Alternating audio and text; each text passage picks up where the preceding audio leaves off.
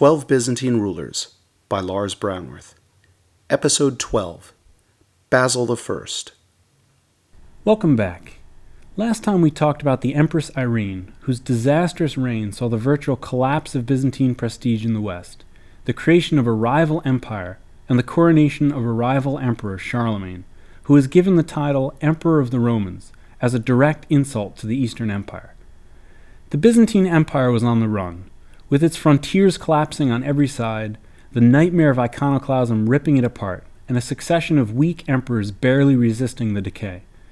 The problems looked insurmountable, certainly more than the Athenian born orphan Irene could handle.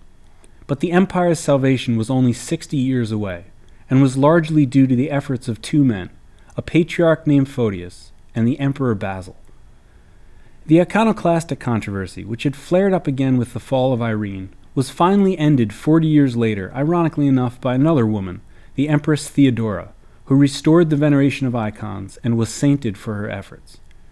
She ruled as regent for her son Michael III until the young man, chafing at his almost total exclusion from public life, and furious that he was forbidden from seeing his mistress Eudocia, overthrew her and forced her to retire to a monastery. Michael, who has acquired the nickname the Drunkard, was hardly the inebriated buffoon that subsequent historians have made him out to be, but he was a weak ruler who had an annoying tendency to leave the government in the hands of his favorites. As the historian Ostrogorsky said, he was not great, but there was greatness in his time. The power behind Michael's throne, and that greatness to which Ostrogorsky refers, was his uncle Bardas, a man with both charisma and vision, whose chief goal was to restore some control over the eastern territory lost to the Saracens. With this in mind, he led two expeditions into Asia Minor and Armenia, defeating and killing the Caliph Omar and striking the first blow in almost a hundred years against the advance of Islam. In the west, however, he was not as successful, unable to hold either Sicily or the remnant of Italy from Saracen or Western invasions. But however talented Bardas was, his efforts in the military field were surpassed by that of the patriarch Photius in the spiritual one. Photius, one of the most famous scholars of the Middle Ages, probably owed his advancement to the fact that his brother married the emperor's aunt. Immensely educated and possibly somewhat self taught, he curiously enough never learned Latin, but was one of the most respected teachers of his day. After his brother's marriage, he steadily rose through the ranks, moving from captain of the guard to chief imperial secretary, and even taking part in an embassy to Baghdad. When the patriarch fell from grace, Bardas picked Photius to be his successor, inducted him into the priesthood, and within a week had confirmed him as patriarch. On the one hand, it was a curious choice. Though a great statesman, Photius had little real interest in theology and even less ecclesiastical experience. But he came to the office with a remarkably clear vision and a determination to challenge, in any way he could, Pope Nicholas I's claim of universal spiritual authority. A year earlier, two important events had occurred. Boris I of Bulgaria had sent an ambassador to Constantinople to ask for people to instruct him in the ways of Christianity, and a group of Scandinavian and Slavic raiders who called themselves the Rus had besieged Constantinople, not exactly threatening to the city, but giving everyone a good scare. In these events, Photius saw the perfect opportunity. He commissioned two monks, Constantine and his brother Methodius, and sent them to bring Christianity to the Bulgarians, Moravians, and the Rus. Though they were unsuccessful in converting the Moravians, the two brothers did their work well. Constantine took the Slavic name of Cyril, and realizing that they lacked an alphabet, he set to work creating one. The alphabet he made, based on his native Greek characters and called Cyrillic after him, became the basis for the writing systems of most of Eastern Europe, and pulled Bulgaria firmly into the Byzantine Orthodox sphere of influence, where it remains to this day. As for the Rus, they would firmly embrace both Byzantine culture and religion, become famous for their orthodoxy and onion domes, and when at last the Russian Empire was formed, they called their capital city the New Constantinople. The Byzantines had struck a huge blow against Roman Universalism, and they had announced that fact to the world in a dramatic fashion. Though militarily the gains Bardas made were not long term, and the gains Photius made would take time to bear fruit. Clearly, there was a new spirit in the air, in energy and daring not seen since Justinian's day. It only awaited an emperor who could exploit it. Just as clearly, however, was the fact that Michael III was not that man. As he devoted more and more of his time to drinking and horse racing, he paid virtually no attention to the running of the state, turning over all of his responsibilities to capriciously picked favorites. For the moment, his uncle Bardas ran things, but sometime after the year 863, to his great ruin, he met one of the most grasping, dangerous men of the age, an Armenian peasant named Basil.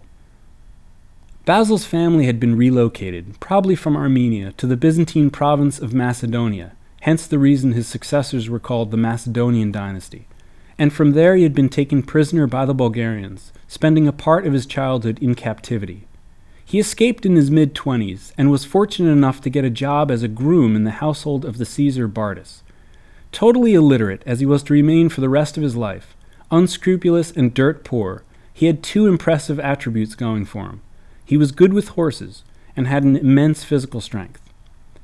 How he caught the emperor's eye is somewhat debatable. He either subdued one of the emperor's horses that no one else could tame, or he threw a giant of a man across the room during a wrestling match while the emperor was watching.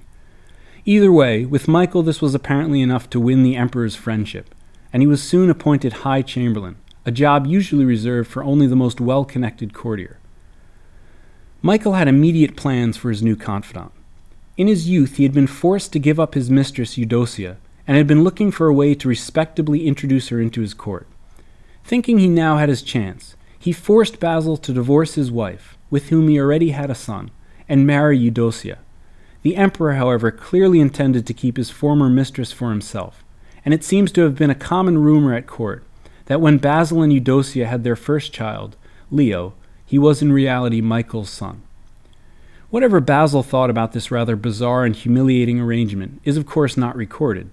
Sitting this close to the heady scent of imperial power, he was busy turning the emperor against his uncle Bardas.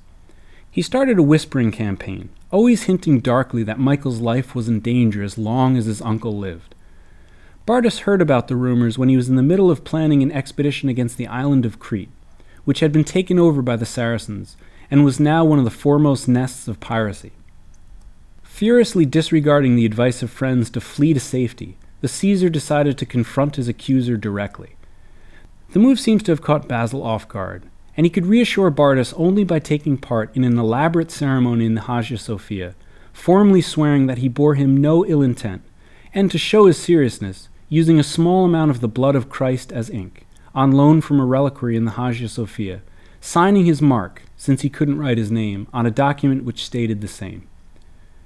Bardas, who had always considered Basil a minor irritation, just another drinking companion for the emperor to waste his time with, was mollified, and the three continued with the army on the planned expedition.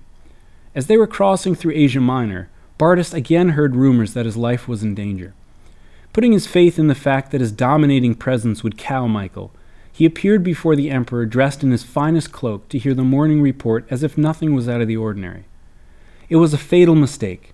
Just as he was turning to the emperor to suggest that the army begin to move again, Basil drew his sword and killed him with one blow. Michael, who had probably known about the plot all along, didn't make a move in protest, and immediately wrote a letter to Photius explaining that Bardas had been guilty of treason and had been executed. With that, the expedition to Crete was over. Michael returned with the army back to Constantinople and crowned Basil co emperor. It had been an exhilarating rise for the peasant turned emperor, but the situation couldn't last. Basil was far too ambitious to play second fiddle, and Michael's capriciousness was a constant reminder that Basil could just as quickly be thrown down again. As if to drive home this point, within a few months of Basil's coronation, Michael began to favor another courtier. Relations between the two men quickly broke down, and Basil, fearing for his safety, and in any case unwilling to share the throne, decided to get rid of Michael once and for all. Attending a banquet with the emperor, he slipped quietly out of the hall and headed for the imperial sleeping quarters. Using his formidable strength, he bent back the bolts of the door so it couldn't be locked, and then returned to the festivities. When the emperor retired for the night, Basil waited for him to sleep, then entered it with a band of his followers. Hurling the guard aside, he hacked off the emperor's hands, leaving the dying man in agony until another one of his men finished him off. With the foul deed accomplished, Basil then hurried across the waters of the Golden Horn to the great palace to ensure a smooth transfer of power. The next day, in an impressive ceremony, he crowned his wife, the dead man's mistress, as empress, and attended to business as usual. The murder was greeted with remarkably little outrage. Even the patriarch didn't say a word. Michael had been an unpopular ruler, lavishing his time and money on his horses and sparing hardly a thought for his subjects, and they in turn had not concerned themselves with him, simply shrugging at his death and getting on with their lives. As for Basil, finally free to act on his own, he set a radically different course than his predecessor, making it clear that he had no intention of being a mere figurehead. His first action upon becoming sole ruler was to get rid of Photius. This decision was somewhat surprising since the two men shared the desire to increase the power and prestige of the empire, and Photius had not said a word of condemnation about either of the particularly grisly murders that Basil had committed to gain the throne. But the patriarch was deeply unpopular in the capital precisely because he had kept silent on the subject. And it was even darkly whispered. He muttered secular Greek poetry under his breath instead of the liturgy during Mass. But more importantly for Basil, he had carefully engineered a schism between the Eastern and Western churches. The trouble was in the way he had come to power. Michael III had called a council of Eastern bishops, deposed the previous patriarch, and put Photius on the patriarchal throne, all without consulting the Pope, thus challenging his claim to be the spiritual head of the Church.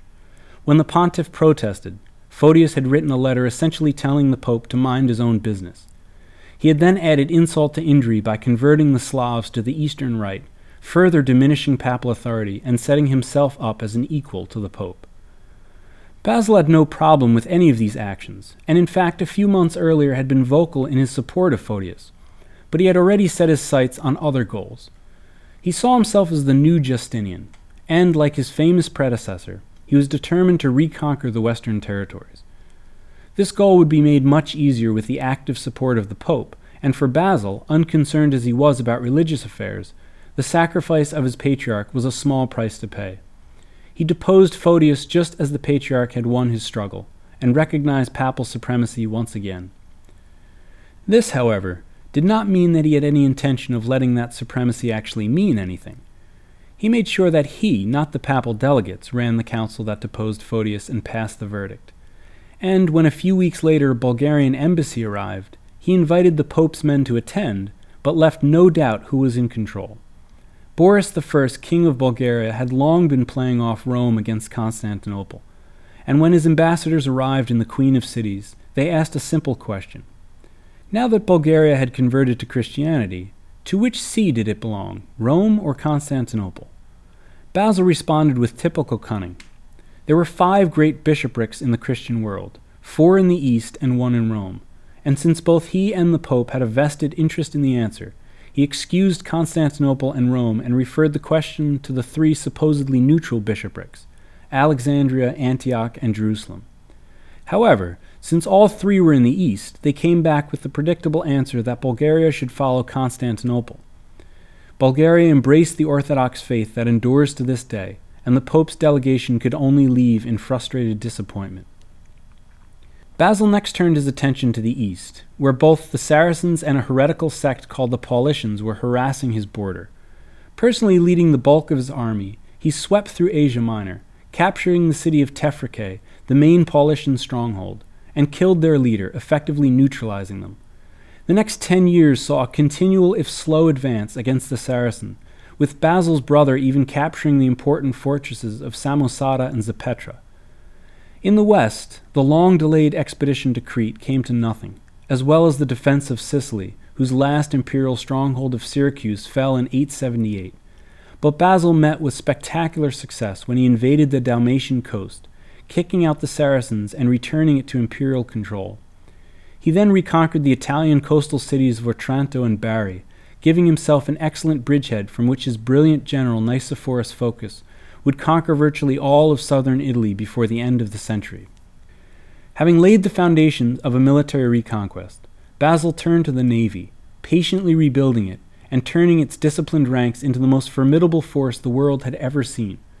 Byzantine power in the next centuries was largely based on this navy, which cleared the sea of pirates and paved the way for increased trade and an economic boom. It was around this time that Basil decided to recall Photius. The Pope was furious with the way he had dealt with the Bulgarians and was now an unlikely ally. negating any benefit the emperor could have expected by replacing his patriarch. Realizing that Photius had been sacrificed in vain, Basil recalled him to the capital and, in a sign of his restored favor, entrusted the education of his children to the ex patriarch's care. Then, when the office of patriarch became vacant less than a year later, Basil had him elected to the position once again. Photius's influence was felt immediately, not only in the increased missionary ties to most of the Balkan Slavic tribes, but in a new and bold plan of the emperor's. Just as Justinian had been the great lawgiver, so too would Basil. Never mind the fact that he was illiterate. He had the foremost scholar of his day available, and he announced that he would revise Justinian's law code.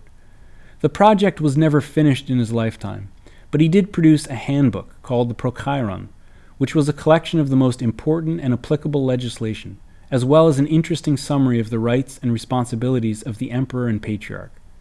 Now, instead of having to wade through the complex digest of Justinian, not to mention the centuries of precedent which followed it, judges could refer to the handbook for a vastly simplified reading. While Photius worked on the Prochiron, Basil, once again imitating Justinian, turned to massive building projects. There had been virtually no public buildings made in nearly a century, and several of them were in dire need of repair. The building that needed most attention, however, was, ironically enough, Justinian's great church, the Hagia Sophia. The great western arch had been damaged in an earthquake and was threatening to collapse. Basil shored it up just in time and added new decorations, including several mosaics. He next turned to the Church of the Holy Apostles, the traditional burial place of the emperors which had been founded by Constantine and then rebuilt by Justinian. He next turned to the Church of the Holy Apostles, the traditional burial place of the emperors, which had been founded by Constantine and then rebuilt by Justinian. It was once again in need of repair, and Basil had it completely rebuilt, covering it in mosaic, marble, and gold. Hardly a building in the capital escaped his attention. Most of the churches had their wooden roofs replaced with lead or stone, their walls freshly covered, and their floors repaired. Nor was his attention limited to religious buildings. A new treasury was built for the great palace, as well as new public baths and an ornamental gate. By the end of his reign, so many palaces were constructed with gleaming roofs and glittering mosaics that he could boast of turning Constantinople into a vast treasure house that was itself a treasure. Basil had stamped his mark on the city, but he wanted to do more than just repair existing buildings, and so he marshaled all of his energy and resources for a new church. This was to be his Hagia Sophia, to rival Justinian. It was officially dedicated to the Virgin Mary, St. Nicholas, St. Michael, and Elijah, but most referred to it simply as the New Church, or Nea. Built within the palace grounds, it was his supreme architectural triumph, cascading domes covered in gold, which could be seen gleaming far out to sea. Its interior was filled with mosaics, with every available space encrusted with gold, silver, and precious stones. By all contemporary accounts, it was a truly remarkable building. Unfortunately, not a single trace of it remains. By this time, Basil could look back on a long and successful reign. His enemies, both Eastern and Western, were on the run or had been brought to heel. The Slavs and Bulgars had been converted. The system of laws had been reformed, and the city itself was a testament to his greatness. The only thing that remained was to ensure the succession, and with four healthy sons, that didn't seem to be a problem. Nor would it have been if his oldest son Constantine had survived.